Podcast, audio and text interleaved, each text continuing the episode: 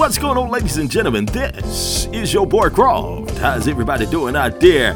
Hey, listen, I got about 45, 45 minutes on the downside of 5. Currently, it's a cool 46 degrees in my city.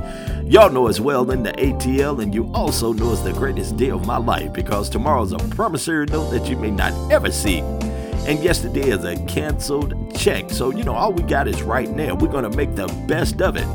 Your boy Croft want to welcome you to a thoughtful Tuesday. You know what I'm talking about? Hey, listen, y'all, I got a news flash. We have only eight days until Christmas. Isn't that a trip? Hope you done all your Christmas shopping, you know, whether it was online or you went to the mall. But check this out. We only have 14 days left until we reach 2020. I'm talking the end of the decade, y'all. Wrap your brains around that for a second.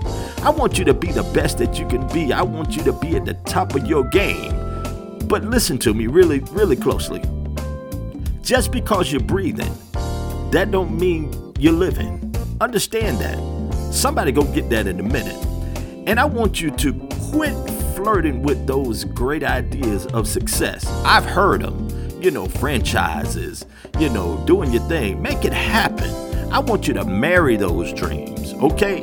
I want you to become one with those dreams of success. Do what you do. Now I got some people that come to me and say, Croft, you know, you know, I'm dealing with some things. You know, I got a couple things going on. But check it out. You know, those trials that you're going through, those are just blessings in disguise. And it may not be happening quick enough for you, but the delay is in your favor. So when you come to your wits end, I want you to do just like that clock does that's on your wall. I want you to keep it moving. This is your boy Croft. Well, I'll let you later. Peace.